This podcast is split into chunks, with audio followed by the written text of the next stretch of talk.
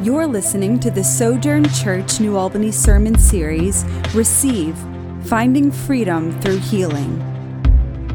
In this series from the Gospel of Matthew, we learn beautiful insights into the heart of God, the nature of His grace, and the pathway of faith that leads us to freedom.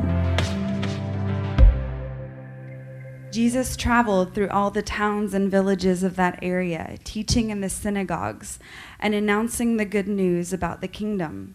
And he healed every kind of disease and illness. When he saw the crowds, he had compassion on them because they were confused and helpless, like sheep without a shepherd. He said to his disciples, The harvest is great, but the workers are few. So pray to the Lord who is in charge of the harvest. Ask him to send more workers into his fields. This is the word of the Lord. Thanks be to God. You may be seated. Good morning, Sojourn. Peace be with you. My name is Jonah. I'm one of the pastors here, and uh, I just want to say God is good. I mean, um, thank you Michael. Thank you, Mary Beth, for sharing some of your stories. Um, part of the reason we wanted to do that is because we need to be reminded that God is good sometimes. Uh, and we need evidence that He can carry us. Uh, there's enough people in this room. Some of y'all had bad weeks. Uh, some of y'all, that bad week fell in the midst of a bad year, or a bad 10 years, or maybe just a bad life. And we need to be reminded that God can meet us in those places and, and He'll carry us. Um, and also, we've been for several weeks now, we've, we've been looking at these stories of grace through the book of Matthew, Matthew 8 and 9 in particular. and next week, we're going to start considering what happens to people who hear stories of grace. And in essence, they respond. Um, so next week, we're starting a new series called Respond. And you'll see an invite to your, uh, in your bulletin. Hopefully, you can invite some friends along. Maybe you're, who are wondering, what does it look like once I've heard the story, how, how do I respond? What is Jesus asking of me? What does following him look like? This series we titled Receive Finding Freedom Through Healing. And every word in there is important. It all stems from the nature of grace, which we've talked about for a few weeks now. God's mission is about healing us mind, body, soul. We get a taste of this today and, and ultimately we'll receive it fully when we're raised with Him. And, and as we're healed, we find a newfound freedom. Did you notice that in these stories that were shared? Did you notice that there weren't neat bows on the end of either one of their stories? That I read, I came to this church service, now everything's fine. Everything's good now. Everything's great. It's fine. There weren't nice, neat bows on either of the stories. But did you also notice that they stood up here and shared their story? They didn't hide it. They didn't hide it. Part of what freedom looks like in part is when we can own our stories, we know what's actually happened to us, and then we can share it. Because now, these stories aren't just stories of pain or of loss or of trauma. Do you see what Jesus has done? In, these stories have now become evidence of God's grace to these people. They felt his presence. In his presence, the sting of deep wounds, losses that are greater than some of us can imagine. But that pain has lessened some in the presence of Christ. And so they're, they're free, more free now than they were at least. Scared and nervous, probably, but they stood here in strength and they shared what they've lived. And, and that looks like freedom that, that looks like healing. And healing sets us free. Last week, we, we tried to answer the question what does it take to receive grace? We basically said it takes a generous God who loves you. We, we looked at the descending quality of faith in the miracles of Matthew chapter 8 compared to the consistent healing Jesus gave despite the quality of faith. And you know, something that's made me real uncomfortable, made me uncomfortable last Sunday. I, I said more than I wanted to. Um, I get nervous when I get uncomfortable, and when I get uncomfortable, I start getting chatty. Because um, what made me uncomfortable is how indirect the faith was in all of those stories in Matthew chapter 8. So we got, just if you're, if you're visiting with us or you were asleep last week, the first healing in Matthew 8 is a leper who comes up and he says, Heal me. And then everybody else is about healing somebody else. Uh, the, the Roman's servant that was healed, it was the master's faith that Jesus responded to. Peter and Peter's mother-in-law, she did nothing. What did she bring to the table? Uh, some version of fever and or lack of consciousness. ah, she got healed. The disciples, Jesus called them little faiths. And listen, if there's one thing I don't want Jesus to look at me and say is like, how dare you, you little faith. You don't want the God of the universe calling you a coward. And so it wasn't the great faith of the disciples that calmed the storm. And then we looked at the demon possessed man that didn't, or men that didn't want to be healed.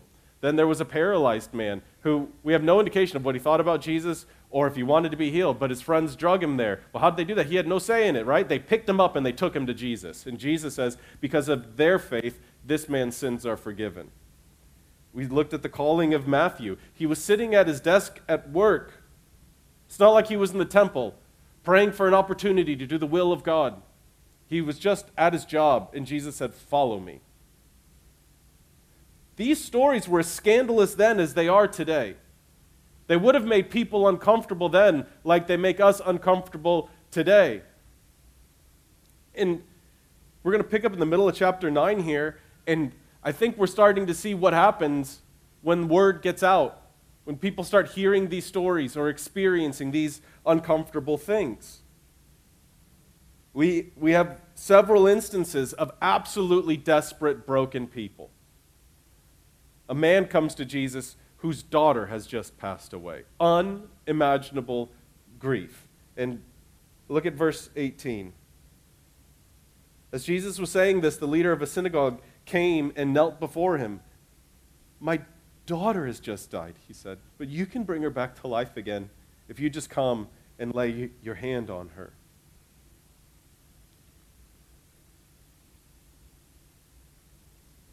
Next, we hear about a suffering woman. Just then, a woman who had suffered for 12 years with constant bleeding came up behind him. She touched the fringe of his robe, for she thought, if I, if I can just touch his robe, I will be healed. A religious leader, maybe he's in his fine temple clothing, a man of dignity, of prestige, of, of honor, but his daughter died. a woman who has suffered 12 years, fights through a crowd, and what's her hope? If I could just touch a bit of his clothing. After these stories, this is one. This is really funny to me. I know we're not in like a funny vibe right now.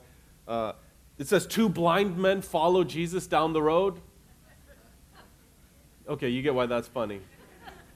How do they follow Jesus? Not very well. How do you, how do you know that? We got evidence in the text. It says they were shouting after Jesus. That's how you find somebody when you can't see. You're just saying, hey, hey! It's like Near Eastern Marco Polo or something chasing around Jesus. but can you imagine the spectacle? Two blind men just shouting for Jesus in the middle of a crowded street. What's going on in these stories? Why is Matthew putting these right next to each other like this.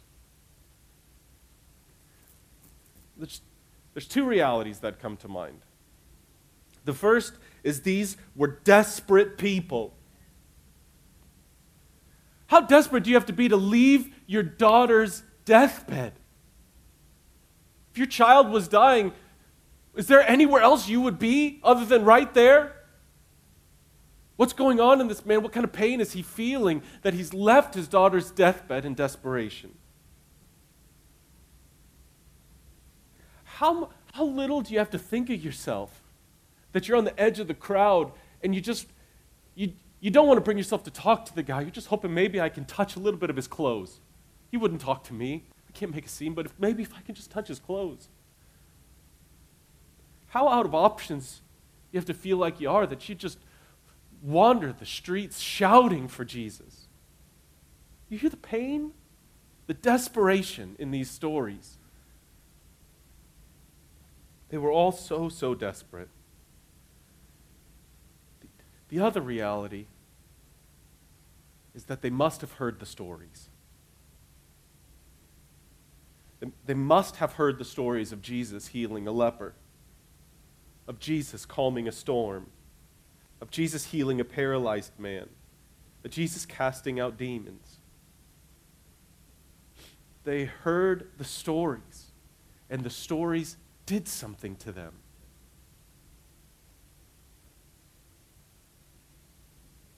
You notice what you felt when you were hearing these stories? If neither one of those stories moved you, as my daddy would say, if that didn't get your fire burning, you're working with wet wood. You know what I mean? You felt something, and maybe you're not sure what. Do you notice how you, you kind of feel drawn to Mary Beth and to Michael now? You feel like you know them a little bit. What's going on there? I'll give you a, a way easier example. So we don't have to get emotional or sad at all right now. We can just like put it off for a second. A few weeks ago, it was National Ice Cream Day. Anybody remember that? Nope. I learned it on Facebook. How did I learn it on Facebook? Um, this is the crowd participation time. Let's wake up a little bit. How much is an ice cream cone at Graeter's? I got $10. I got too much. Any other guesses? It's five bucks. That's real money where I come from. Five bucks for ice cream? The problem is it's delicious. it's good enough that like a bite in, you're like, might be worth it. I don't know. It might be worth it. Uh, but, but it's $5 ice cream, so we don't go to Graeter's very often because, again, for one scoop, but who gets one scoop? $5. So National Ice Cream Day, people start posting on Facebook, ice cream at Graeter's was $1. The 99 cent cone. When I read that, I rushed into my living room and said, It's National Ice Cream Day!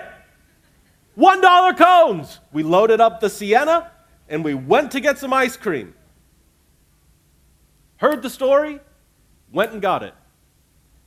There was so much faith happening in that moment, but I wasn't even thinking about it. I'm setting you guys up right now if you don't know, okay? I'm putting my cards out, okay?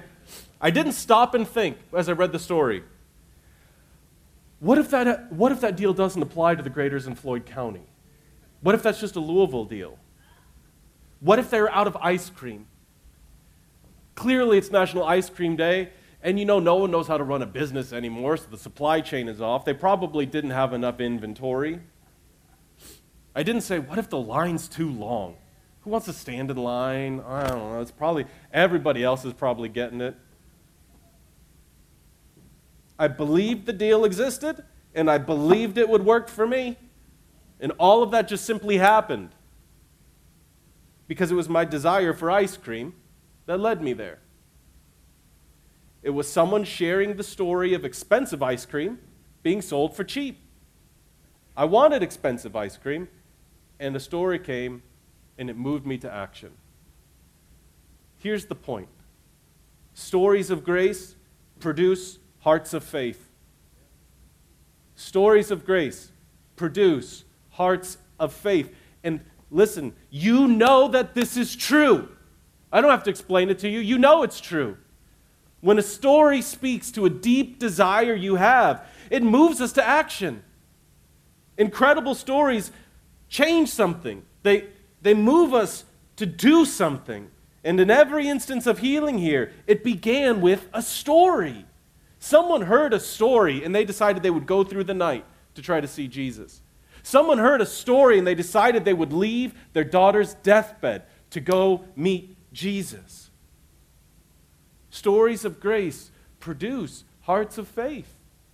If you find your life filled with inaction or lack of faith or what, whatever your, however you would put that diagnosis on yourself, the first question that you have to ask is Have you heard the story? Have you heard the story that all of these stories are birthed from? Have you heard about how you are fearfully and wonderfully made? Some of you need to know the Bible starts in Genesis 1, not in Genesis 3. And if you know what I mean by that, then I'm talking to you. In the beginning, you were created good and beautiful. Filled with eternal fire, made in the image of God. A good God who wants to know you. Have you looked across your life since then and seen all the ways you've betrayed Him? Have you looked across your life and seen all the pain that has come into your life from those who didn't trust God and sinned against you? And have you heard the story of how God came near as a flesh and blood human? He walked dusty Galilean roads, who healed a leper by touching him, who was so filled with power and goodness that even touching his clothes could heal you. Have you heard about the man who had authority over winds and waves, of diseases, of demons, and of life itself? And then have you heard how that man, though he was innocent, though there was no deceit in his mouth, as we heard earlier, how he suffered for you, how he died for you, and how he was raised for you? And have you noticed how that story is in all of our stories across every culture? Think what's a, a movie you love? What's a movie that it brings unexpected tears to your eyes that you could watch it over and over? And I would almost guarantee you that somewhere in there is the story of sacrificial love that is transforming someone or something. Somebody laid their life down to save the day. Somebody poured themselves out to make someone else beautiful, to make someone else whole. Look at the stories. Our whole being is crying out for the gospel of Jesus to be true. And what we're saying, all of these stories are true. Because the story is true. If this is, if you have heard this, if you're willing to believe this, if it has become your story, do you know that you have a story to tell? The same assessment Jesus made of the people of his day can be made of ours. In verse 36, it says, When he, that's Jesus, saw the crowds, he had compassion on them because they were confused and helpless, like sheep without a shepherd. The Bible's out of date, right? oh, that's funny. You ever look at a bunch of a crowd or a culture and feel like it was confused and helpless? I mean, does this not apply to today? One amen? Can I get one amen? Look out.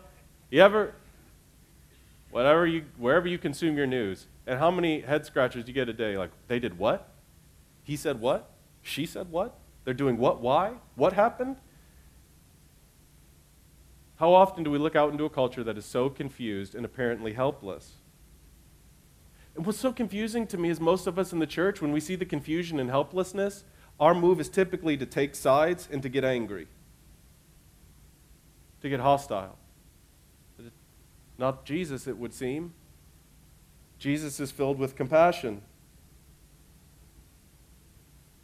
That is the way of his people, to be filled with compassion. And here's Jesus' strategy for what we'll do about it. He said to his disciples, The harvest is great, but the workers are few. So pray to the Lord who's in charge of the harvest. Ask him to send more workers into the field.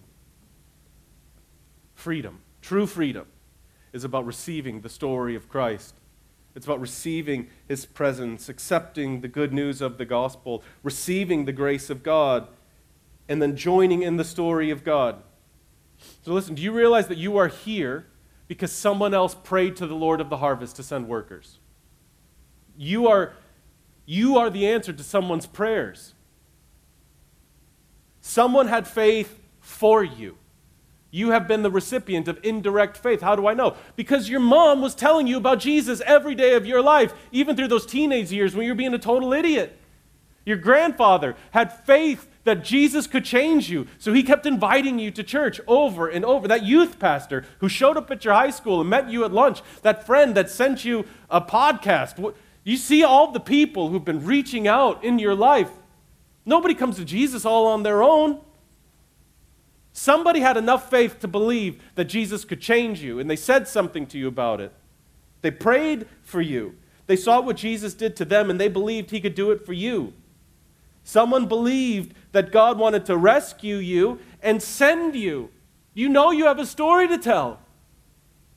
And in a church like ours, you know, I can remember being in my early 20s and wishing I had a cooler testimony. And what's that mean? Like the saucy, scandalous one, where like all these awful things happen, and then Jesus met me behind a dumpster when I was high and about to murder somebody, or you, you know what I mean? And it's like, oh my gosh, that's amazing. And it's like, well, I just went to youth camp. I had a good mom and a good dad, and I'm just. Uh... And we we belittle our stories.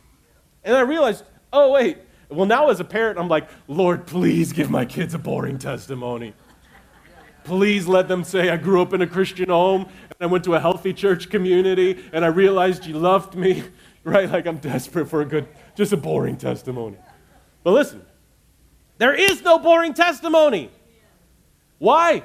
Because the God of the universe opened your eyes to his love for you. The same God who holds together the whole universe by every moment by the power of his word came and revealed himself to you and wooed you now into life.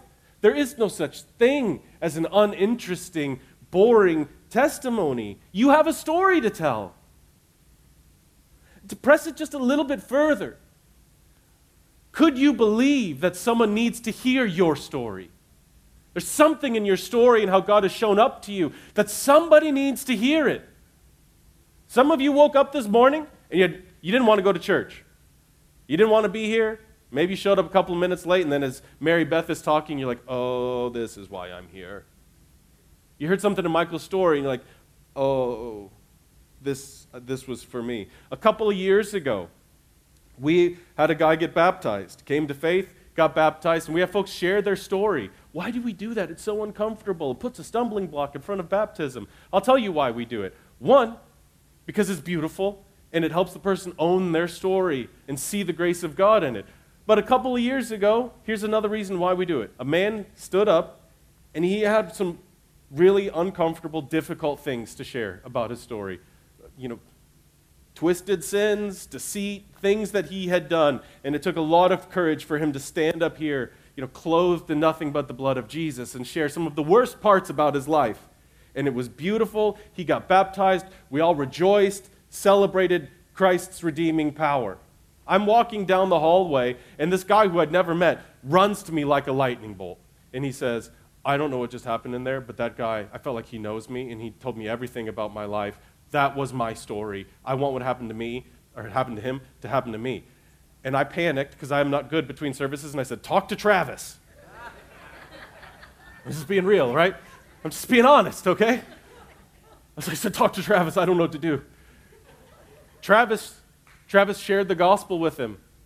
And the guy said, I believe Jesus is Lord. I want him to do this to me. That guy got baptized the next week.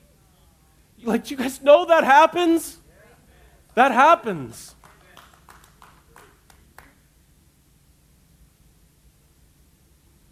Pray to the Lord of the harvest that he might send workers. You're the workers. Somebody prayed for you. You are an answer to someone's prayers. And you have a story to tell. Stories of grace produce hearts of faith. And if that grace has come to you, you have a story to tell. And someone needs to hear it. It's not normal. There is no normal story, there is no ordinary story. And I, I understand that this may seem difficult. What do you mean? How do I share my story? There's a couple of quick options for you. We have our men's and women's school that run every year. They run for weeks at a time. The classes are about to start up. It's all new content, all new curriculum from what we've done in the past couple of years. And every week, there's ways that you get to rehearse and practice sharing your story and listening to the stories of others. It's a great way to kind of step out of the boat, as it were, and learn how to share your story. Uh, we also have a, a free resource, um, one of our field guides called Testify. I don't know if we have a picture of it or not, uh, but it's, it's out on the welcome table or on the How We Grow wall. Testify, how to share your story and talk to people about Jesus. Maybe you need to get baptized next week. I know it's scary. I was baptized at Sojourn. 10 years after I became a Christian. And I kept putting it off because I was like, oh, they're going to all think I'm a baby Christian, or they're going to all think whatever. That's the first step of faith is responding to the grace of God by following the commands of God. He says, be baptized. maybe you need to get baptized next week and stand up here and share your story. Somebody needs to hear it. To put it another way, your story of faith began with someone else's story of grace. You see that? Your story of faith started and began because someone else shared with you their story of grace. You have a story to tell. Some of you, you need to hear it today. What Jesus did for that person, he can do it for you. What Jesus did for Michael, he can do for you. What he did for Mary Beth, he can do for you. Why did that woman reach out her hand to touch Jesus' robe? Well, gosh, if he healed the leper and calmed the storm, what else could he do? Maybe he could, maybe he could deal with this too. Why did that dad ask Jesus to raise his dead daughter? I heard he healed that Roman servant. I heard what he did with that woman who was unconscious. He could do it for me too. Stories of grace produce hearts of faith. Have I said that enough times? You guys hear that? Stories of grace produce hearts of faith. And so, to level with you, I know this is complicated. I know not everyone gets healed. I know we don't all get the prayers answered the way we want them answered. But there's a promise that's even greater than the healing of our bodies, and there's undeniable evidence. And so I don't know if this is a good idea or not, but I'll level with you guys. I find much of Christianity confusing. Some of it I find delightfully simple and straightforward. Uh, there's times where I wish the Bible was just a tad longer and Jesus would have explained a few things more, particularly now that I'm a pastor and the, the complexities of what we're carrying and living through. I wish Jesus would have said more at some points. I find some of his teachings very hard, and there's oftentimes that following Jesus is hard. And there's times where the hardest stuff you'll have to go through will happen after you decide to follow Jesus. And sometimes, you guys, it just overwhelms me seeing it all. It overwhelms me. I get confused, second guess myself, and, and doubt creeps in. You start asking scary questions like Did I pick the wrong career? Am I doing something dumb week in, week out? This doesn't make sense. And, but there's something that I keep coming back to that's just not hard for me to figure out. And I I can't deny it. It's the foundation of everything else. It's what keeps me clinging to Jesus of Nazareth. I can't get around the fact that this man, Jesus, was crucified, he died, and he was buried. And on the third day, he rose again. No one has an explanation for what happened there. No one has an answer or a response that is the least bit compelling outside of the physical, bodily resurrection of this man, Jesus Christ. And the promise is if Jesus rose, you will rise. And that body you so long to be healed, it will be healed and it will be imperishable. Stories of grace produce hearts of faith and with all of your questions and all of your doubts, if you're like me, the one that you can't get around, that there's no clever turn on words, is Jesus rose from the dead. Freedom is found through healing, healing of your soul, being united with Christ, and clinging to that promise of resurrection. You don't have to be afraid. You don't have to hide. You can change. You can be made new. So receive Him. Join the workers in the field and share your story of grace. If you don't know what to share, just share what we share every week at church, where we remember the night that Jesus was betrayed. He thanked God for a loaf of bread, and then he broke it and he said, This is my body, broken for you. Eat this and remember what I've done for you. After the meal, he took a cup of wine and he said, This is my blood shed for you, which seals your relationship with God, not your performance, not the incredible faith you have or all the promises for how you're going to do better this week. What seals your relationship with God and your hope of the resurrection? It's the blood of Christ shed for you. He said, Drink this in remembrance of me. Our tradition at Sojourn is to come forward. Um, there'll be stations in the back as well. Rip off a piece of bread, dip it in wine or juice.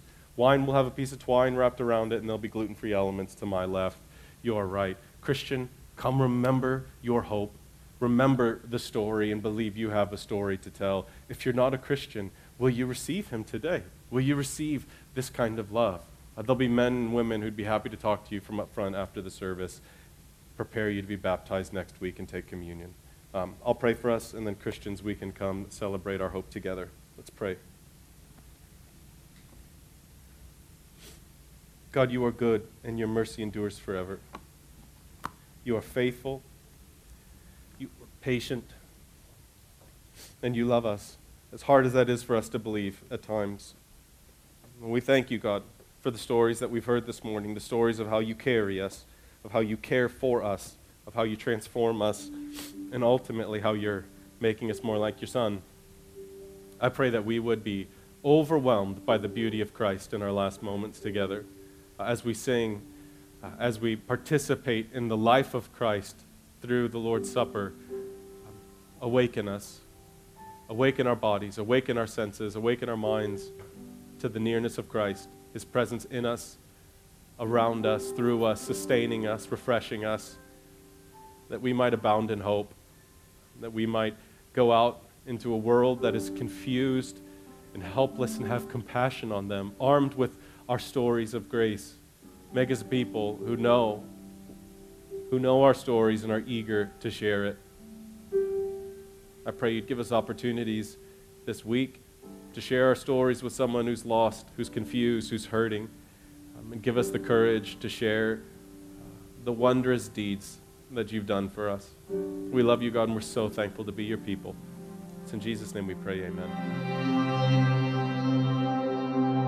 Thank you for listening. Keep in touch with Sojourn New Albany on Facebook or download the free Sojourn Collective app for iPhone or Android, where you can see our full library of sermon series audio and video, discussion questions, event calendar, ministries, and much more.